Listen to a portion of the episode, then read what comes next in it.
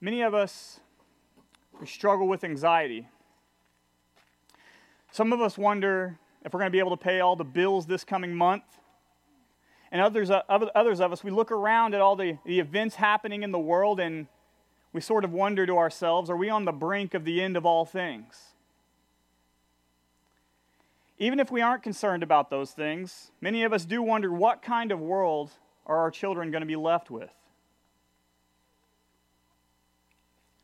But with all the things that bother us and all the things that can bother somebody, none can compare to the anxiety one has to face when contemplating their eternal destination.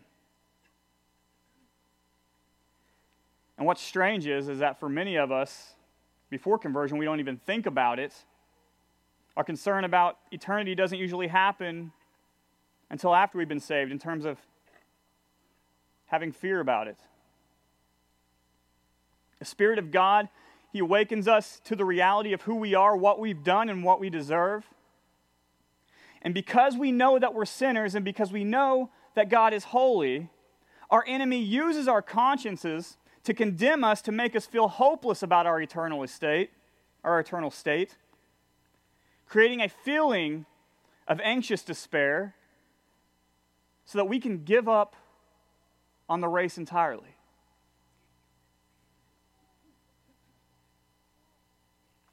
And I know from experience because I've been there. Satan has shown me things that I've done he showed me my failures as, as falling asleep and not always keeping watch after coming to faith. And I have been in the dungeon of despair. I've been to the point where I've thought, I've done such horrible things before my conversion, and I've sinned against grace even after my conversion, that I believe I should just throw in the towel, give up,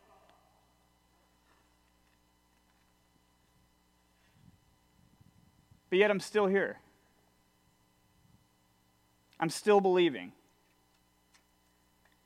I still believe now, even more strongly than ever, that Jesus Christ has risen from the dead and has died for my sins.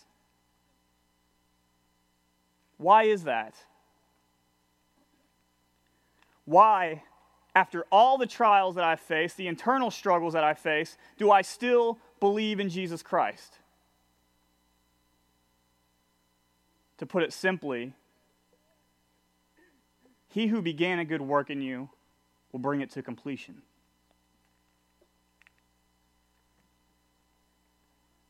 Or as Mark read this morning about the new covenant, I will put the fear of me in their hearts so that they will never turn away from me. For the next three weeks, I want to look at the doctrine of the perseverance of the saints. For the first week today, I want to remind us all of the great eternal security promises that God has made to us in Scripture to the people in the new covenant. And I'm going to argue today that when somebody has genuine faith in Jesus Christ, that that person is saved and will be saved throughout eternity. And my hope and my prayer for all of you is that you will leave here today encouraged and built up about your salvation. Next week, next Sunday, I want to talk about how the scriptures describe the lives of those who are eternally secure. For instance, do these promises that we're going to talk about today apply to someone who walked an aisle, prayed a prayer, and made a profession of faith 20 years ago, but has no interest in God or eternal things today? Is that person saved? Is that what we're talking about when we talk about eternal security? And for the third Sunday, I want to look at the warning passages in Scripture that, that some people argue teach that we can lose our salvation. And my hope is that we'll leave the sermon with a healthy realization that the warning passages are there for believers to take seriously and they function to help us persevere. There are many different ways to, to sort of categorize or, approach this topic. Some people just go randomly through all the eternal security passages. Some people look at the, the covenants and they try to explain eternal security that way. But I want to look at eternal security through the Trinity.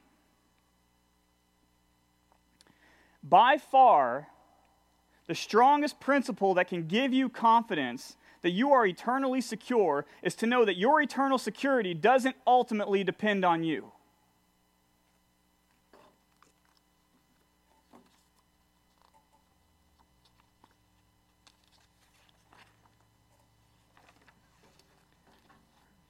If you want rock solid confidence that you'll be a Christian 10 years from now and on your deathbed and into eternity, then you need to understand that your eternal security, your eternal state, doesn't ultimately depend on you. Even when people speak of uh, what's called synergism, that's it's a fancy way to talk about cooperating, where part of our persevering depends on us and part on God. We have to realize that we would always reject the grace of God when faced with the choice between God or sin. You have to understand that we are weak, sinfully inclined creatures. We are just like Esau, ready to throw away our inheritance for a bowl of porridge.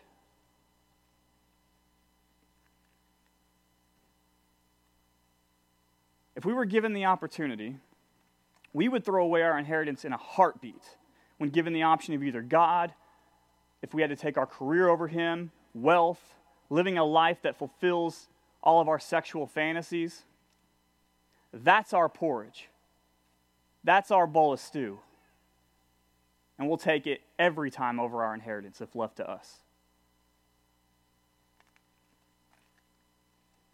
If your eternal salvation depends on you, you will lose your, your salvation. If it ultimately depends on you, you will lose your salvation. But if our eternal state rests on the unchanging, unshakable, triune God, then you have absolutely nothing to worry about. It's God who put the fear of Him in your heart so that you don't eternally trade Him away for an idol. And yes, there are seasons when we, we put other things above God, but if we have genuine faith and belong to Him, God will always bring us back.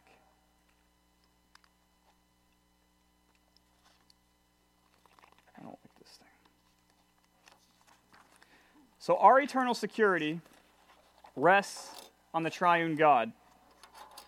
And because I want you to be convinced that God is the one who keeps us eternally secure, I want to go through each member of the Trinity and talk about how each of them work to ensure that we make it home.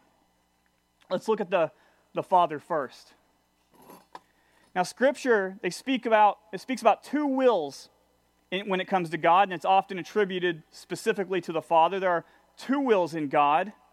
There's a will of command, and the will of command is the, the revealed will that we find in the Word of God. It's the commandment to not lust, it's the commandment to not have idols, to obey your parents, children. It's the command to be commandment to be image bearers. And people break God's will of command every day. You see it everywhere. We as Christians break God's will of command. But then Scripture also talks about God's will of decree. This will is it's often hidden from us. It's not always. Sometimes scripture tells us specifically about God's will of decree. But God's will of decree is never broken. It always comes to pass. Listen to Psalm 115. Our God is in the heavens and does whatever he pleases.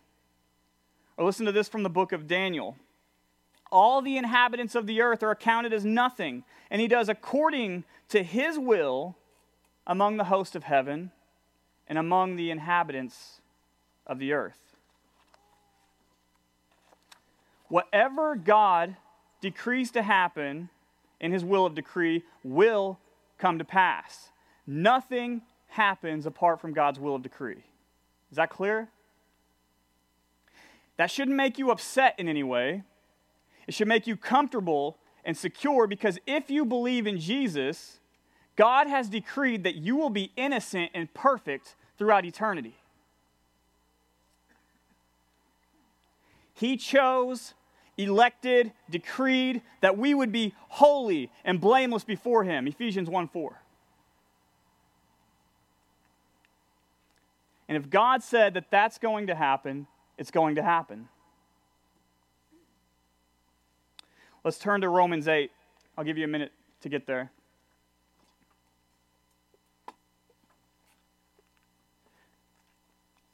I'm wanting to look at verses 29 and 30.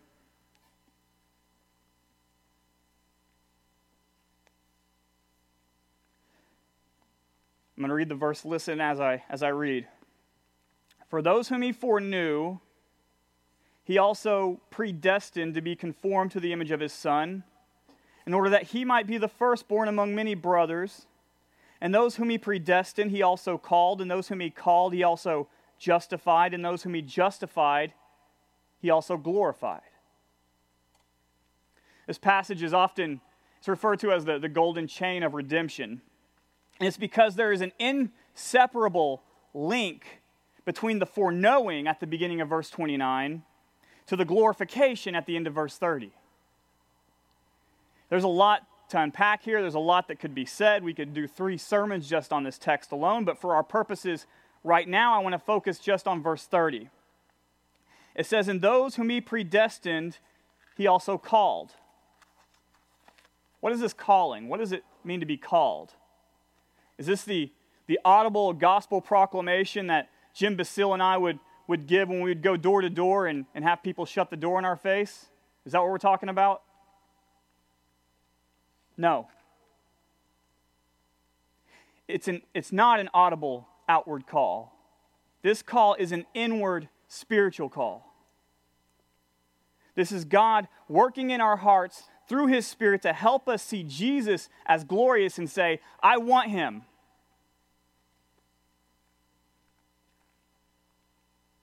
Look at what Paul says happens to the one who has this inward call, who sees Jesus as glorious for the first time. He says, They are justified. That means they are acquitted of all charges against them. The divine courtroom says that these people are innocent, they are in the right. And next, Paul says that those who have this inward call and are justified are also glorified. That means they make it to eternal joy.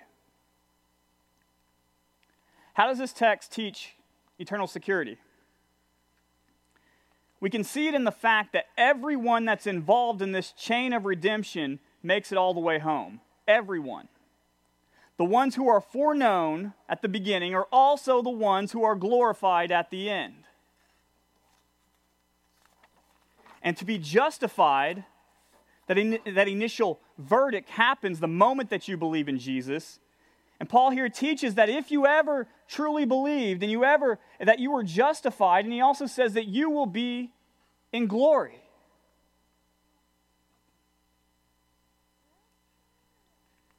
If I were to say, for instance, that the people who I called on the phone are also the people that met me at a restaurant and are also the people who played board games with me later, what am I saying? I'm saying that the people that I called on the phone are the same exact people that ended up playing board games with me later on. Paul doesn't leave any room here for an exception or for someone to fall out. He's describing the redemptive chain as a fact. Everyone that's received any of God's salvific benefits gets them all. Every single person God foreknew, every single person he inwardly awoken to the gospel will be glorified. No one left behind. And we'll see this in a week or two. But if we ever see someone that seems to have fallen away. Scripture teaches that they were never saved to begin with, that they never believed. John says they went out from us, but they were not of us. And he actually says if they were of us, they would have, have, they would have remained with us. They would have kept going. They would have kept believing. And there's this confidence that if I was inwardly called, I will be glorified because the text highlights that it's not about us. It's not us, but it's God that's making it happen. He's the one who called, He's the one who justified, He's the one who will glorify.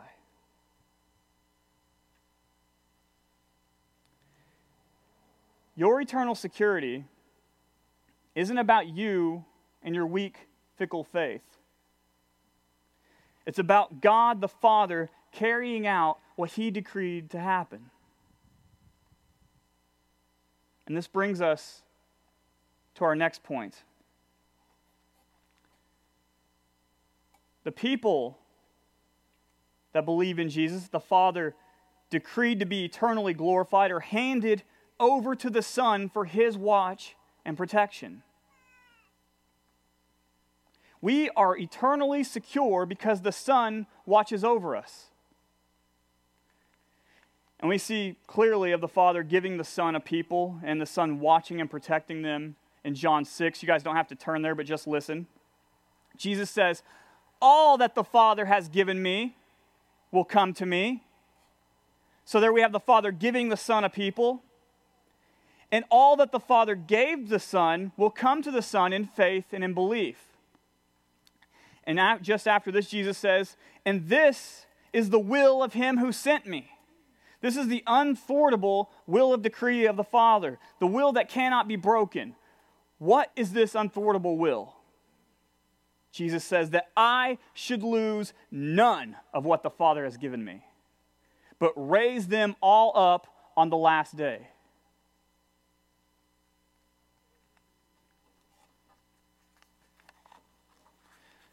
So, what Jesus is saying in John 6 is that he has a mission to complete the Father's will, which consists of keeping every single person that the Father has prompted to come into faith in Jesus Christ.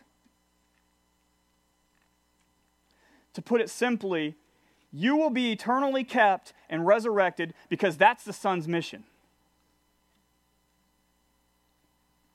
Let's turn to John 10.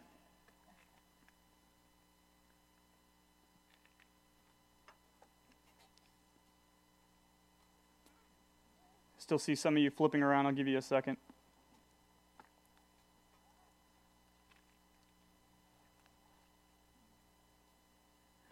I want to look at verses 27 to 30. John 10, 27 to 30. Listen.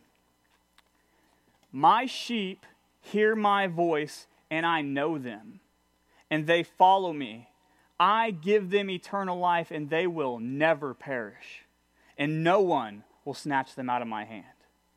My Father who has given them to me is greater than all, and no one is able to snatch them out of the Father's hand. I and the Father are one. I remember when I was going to, to Bible college and seminary, I started getting arrogant. Long story short, I, I had success with, with grades, I had good grades. I had a job at the school's writing center where I, I wrote online articles and, and blogs for the school, tutored students.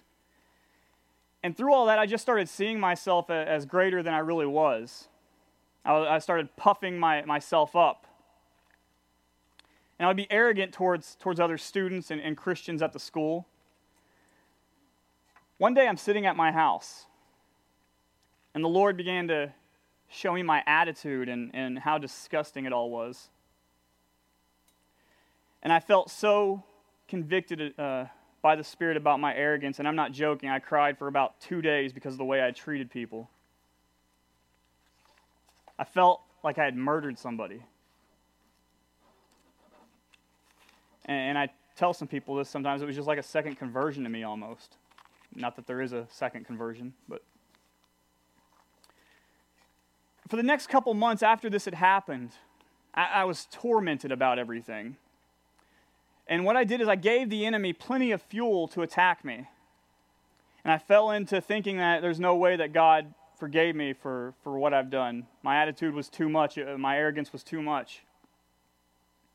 And one day, it got to the point where I simply couldn't take it anymore, and I started to really think that maybe I'm a castaway.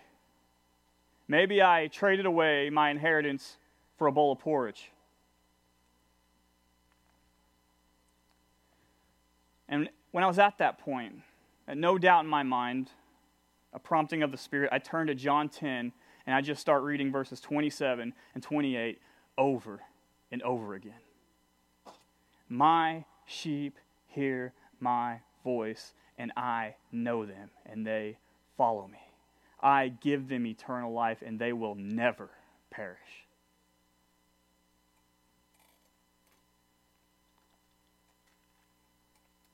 And all my condemning thoughts at that point went away. I want you to invite you to make this passage of chapter 10 in John one of the central passages of your life. Come to it over and over again. Jesus says it here that he gives his sheep, his people, eternal life.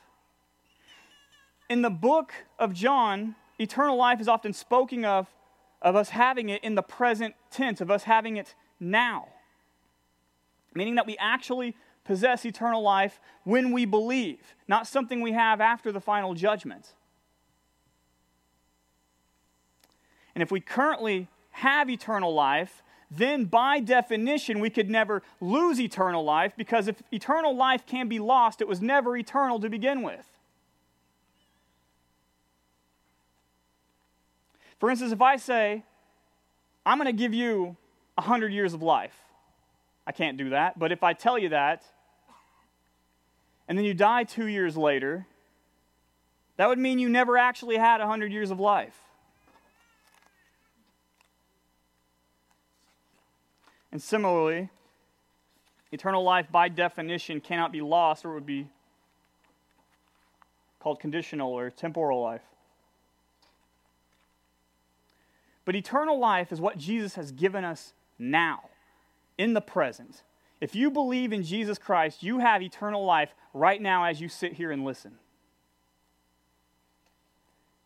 In case you're confused about what eternal life means, Jesus goes on to say with the most emphatic negative he could possibly give. You could possibly translate it as, They shall never, ever perish.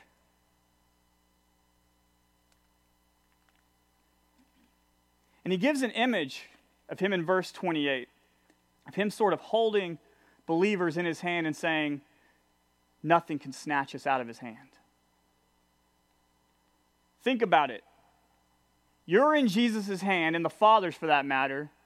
What could possibly snatch you out of it?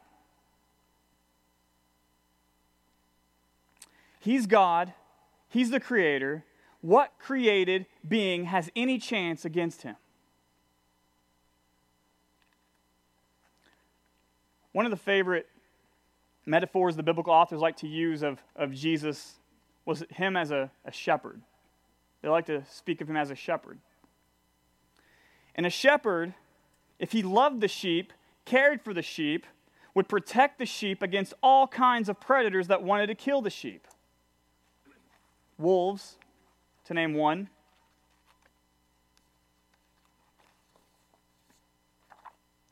Jesus here is pictured as a shepherd holding us in his hand to protect us, but not against actual wolves or bears or lions or some other animal.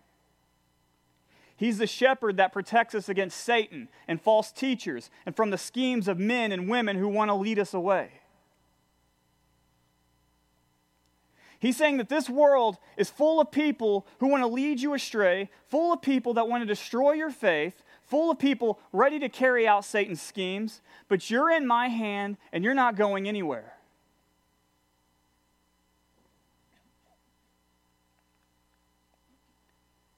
I sometimes hear people say that, well, it may be true that, that demons and, and men and women, they can't take us out of God's hand, but we can take ourselves out of God's hand. First, that completely misses the purpose of the assurance Jesus is trying to give the believers. If we can take ourselves away, then these words are meaningless because it's myself that I worry about the most. No, Jesus has already said in chapter 6 that he will not lose one, and he's saying that in a different way right here. The second thing I would say to someone who argues that we can pull ourselves out of Jesus' hand is that that doesn't make sense because there is no situation where others aren't involved in leading people away from Jesus. The devil sets traps and schemes for us. False teachers are out there to destroy us. And if someone falls into Satan's trap or if they abandon the gospel for false teaching, then you could never say that it was just ourselves that removed us from Jesus' hand because the devil and men played a part in it.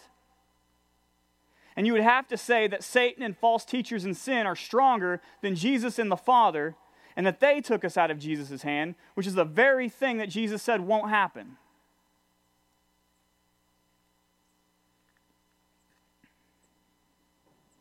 I wish we could look at another text in, in Romans 8 because it's one of the strongest texts about eternal security. But quickly, Paul is he's making a point, a similar point uh, as this point here. And he goes on laboring to name every single thing he can think of. He, he mentions height and depth. And, and in case you're still struggling to get the point, he says, nor anything else in all of creation, which includes ourselves. And he says that can never separate us from the love of God in Christ Jesus.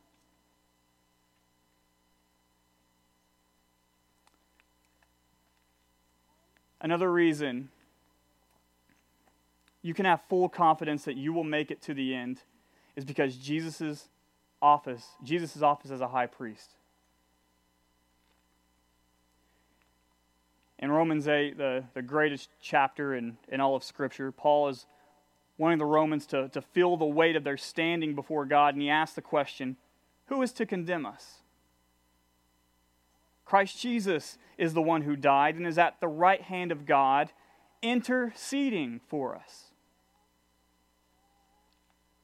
Jesus' intercession for his people is a function of his role as high priest. The Jewish high priest was a, he was a mediator between man and God. He'd offer up sacrifices for the people, he'd offer up prayers. He would even go into the most holy place inside the temple and intercede for the people of Israel. And the book of Hebrews teaches us that all of the high priests were just shadows of the substance Jesus. Listen to Hebrews 9:24. For Christ has entered not into the places made with hands, a temple, which are copies of the true things, but into heaven itself, now to appear in the presence of God on our behalf. And when it comes to our eternal security, the author of Hebrew tells us that we will be saved to the uttermost, perfectly, completely, when we draw near to Him. Why? He says, because Jesus always lives to intercede for us. Jesus, as our protective shepherd and high priest, he's always watching us. He always has his eyes on you and he knows exactly what you need. And as your high priest, he prays the exact prayers that need to be prayed to make sure you remain in the faith and do not become lost.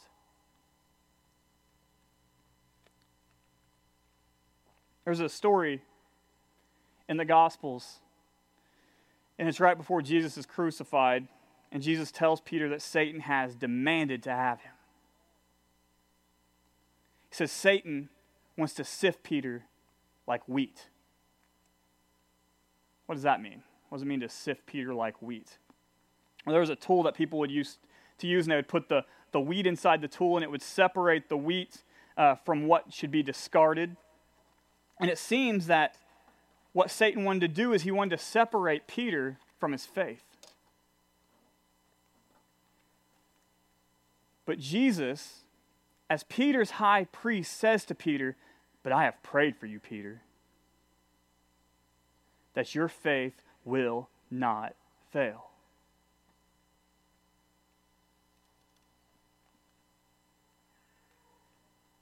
And we see Peter fall into great sin. He, he denies Jesus, but Jesus' prayer for Peter was answered. Peter was restored. When Jesus prays, that prayer is answered.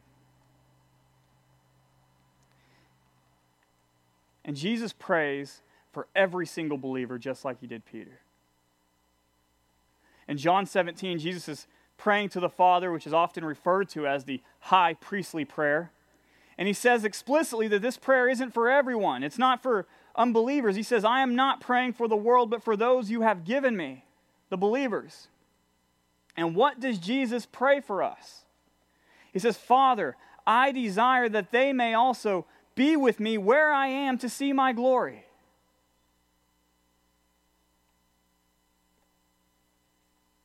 And he also prays that as we're here in the world as it currently is, that we would be protected from the evil one.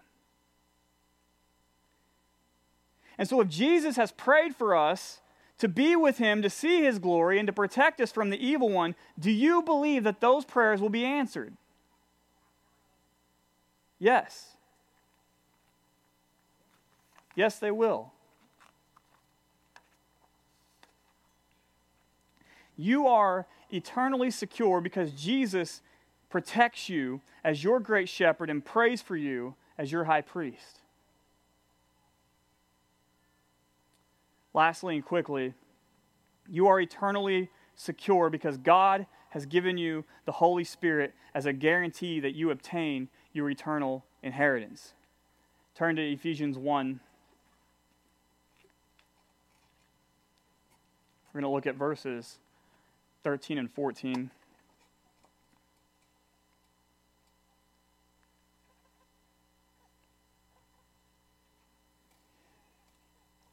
Listen as I read.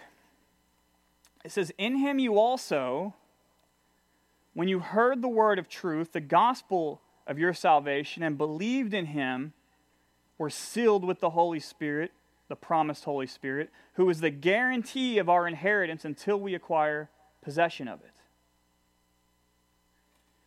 So, kings in the first century, they, they used to put clay or wax on a, on a letter or a document, and then they would press into the wax with a ring or some sort of instrument, and it would create a seal. And the ring, they would also create a marking within the wax. One king uh, during this time, he had a, he had a seal that had a, a lion uh, onto it. And this would let the recipient or anyone know that would see the document, they would know that this document was from this king, from this specific person. The king has claimed ownership that is from him. In Esther, it says, No document sealed with the king's ring may be revoked. So when God seals us with the Holy Spirit, He's making a claim of ownership on you. He's saying to you in the world that you belong to Him. And Paul says that if you have this seal of the Holy Spirit, evidenced by faith and repentance and, and fruit of the Spirit, that is a deposit and guarantee of your future inheritance. Everyone knows from whether a house or a car that when you purchase these things, often a, a down payment is required. And Paul is He's using that language here. He's saying that God has put a down payment on us by giving us the Holy Spirit, and the rest of our inheritance is to come.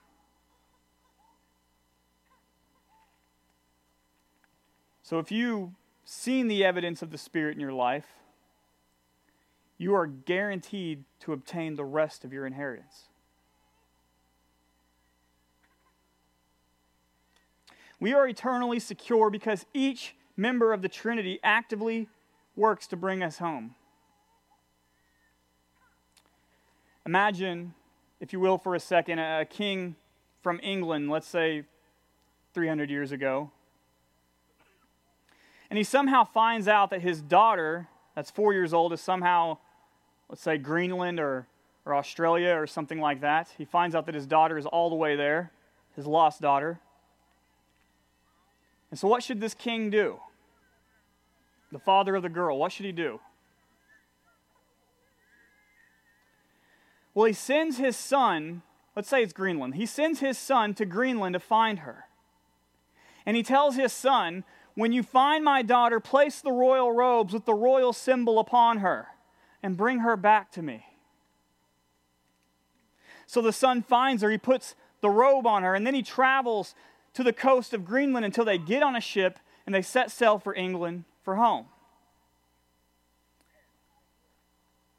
Now, in this illustration, notice that the father decreed for his, father, his daughter to come home. The son carried out the decree. He put the royal robe with the royal symbol on her, and the son was with her every step of the way. And for our purposes of the sermon, the Father pulls out all the stops for us. He sends His Son to come get us, and He places His royal robes with His symbol, the seal of the Holy Spirit, upon us. And His Son is with us every step of the way on our journey home.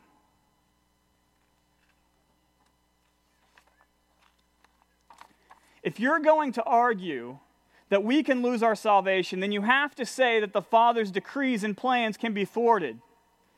You have to say that the Son failed in his mission to not lose even one believer. You have to say that the Son failed in his role as a shepherd and high priest. You have to say that God's unremovable seal of the Holy Spirit isn't a guarantee of our future inheritance. If a true believer ever fell away from God, we'd have to conclude that the triune God failed in his promises to keep us forever.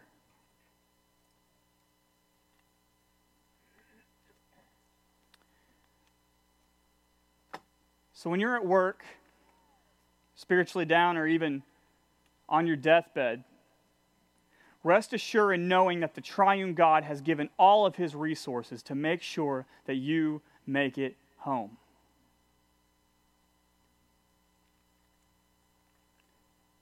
Yes, next week we're going to talk about the necessity of persevering in faith. But we've seen that you are eternally secure because ultimately it doesn't depend on you. Ultimately, it depends on God.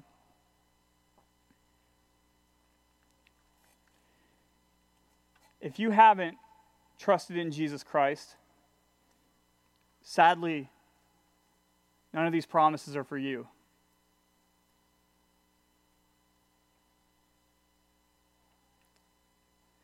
you will be conscious for eternity, but it will be eternal conscious suffering.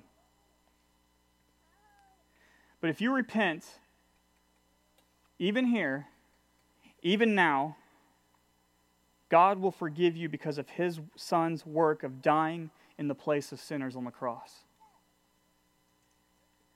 All sins, past, present, and future, will be paid for. Gone.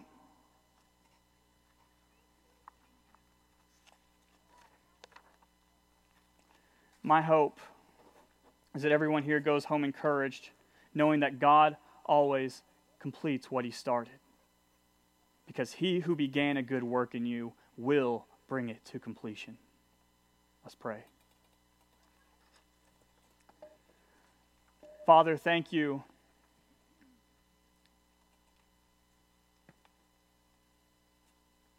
Triune God, thank you that each person, each member of the Trinity has his own unique role and work in making sure that we are saved. Thank you that you don't let us to ourselves, that you lead us, you guide us, you bring us home. And we are secure in you. We look to you to keep us in the faith. And we pray that your eternal security be the meditation of our hearts this week. We also pray to understand what it looks like for those who are eternally secure, which is perseverance in faith and repentance. And we pray these things in Jesus' name. Amen.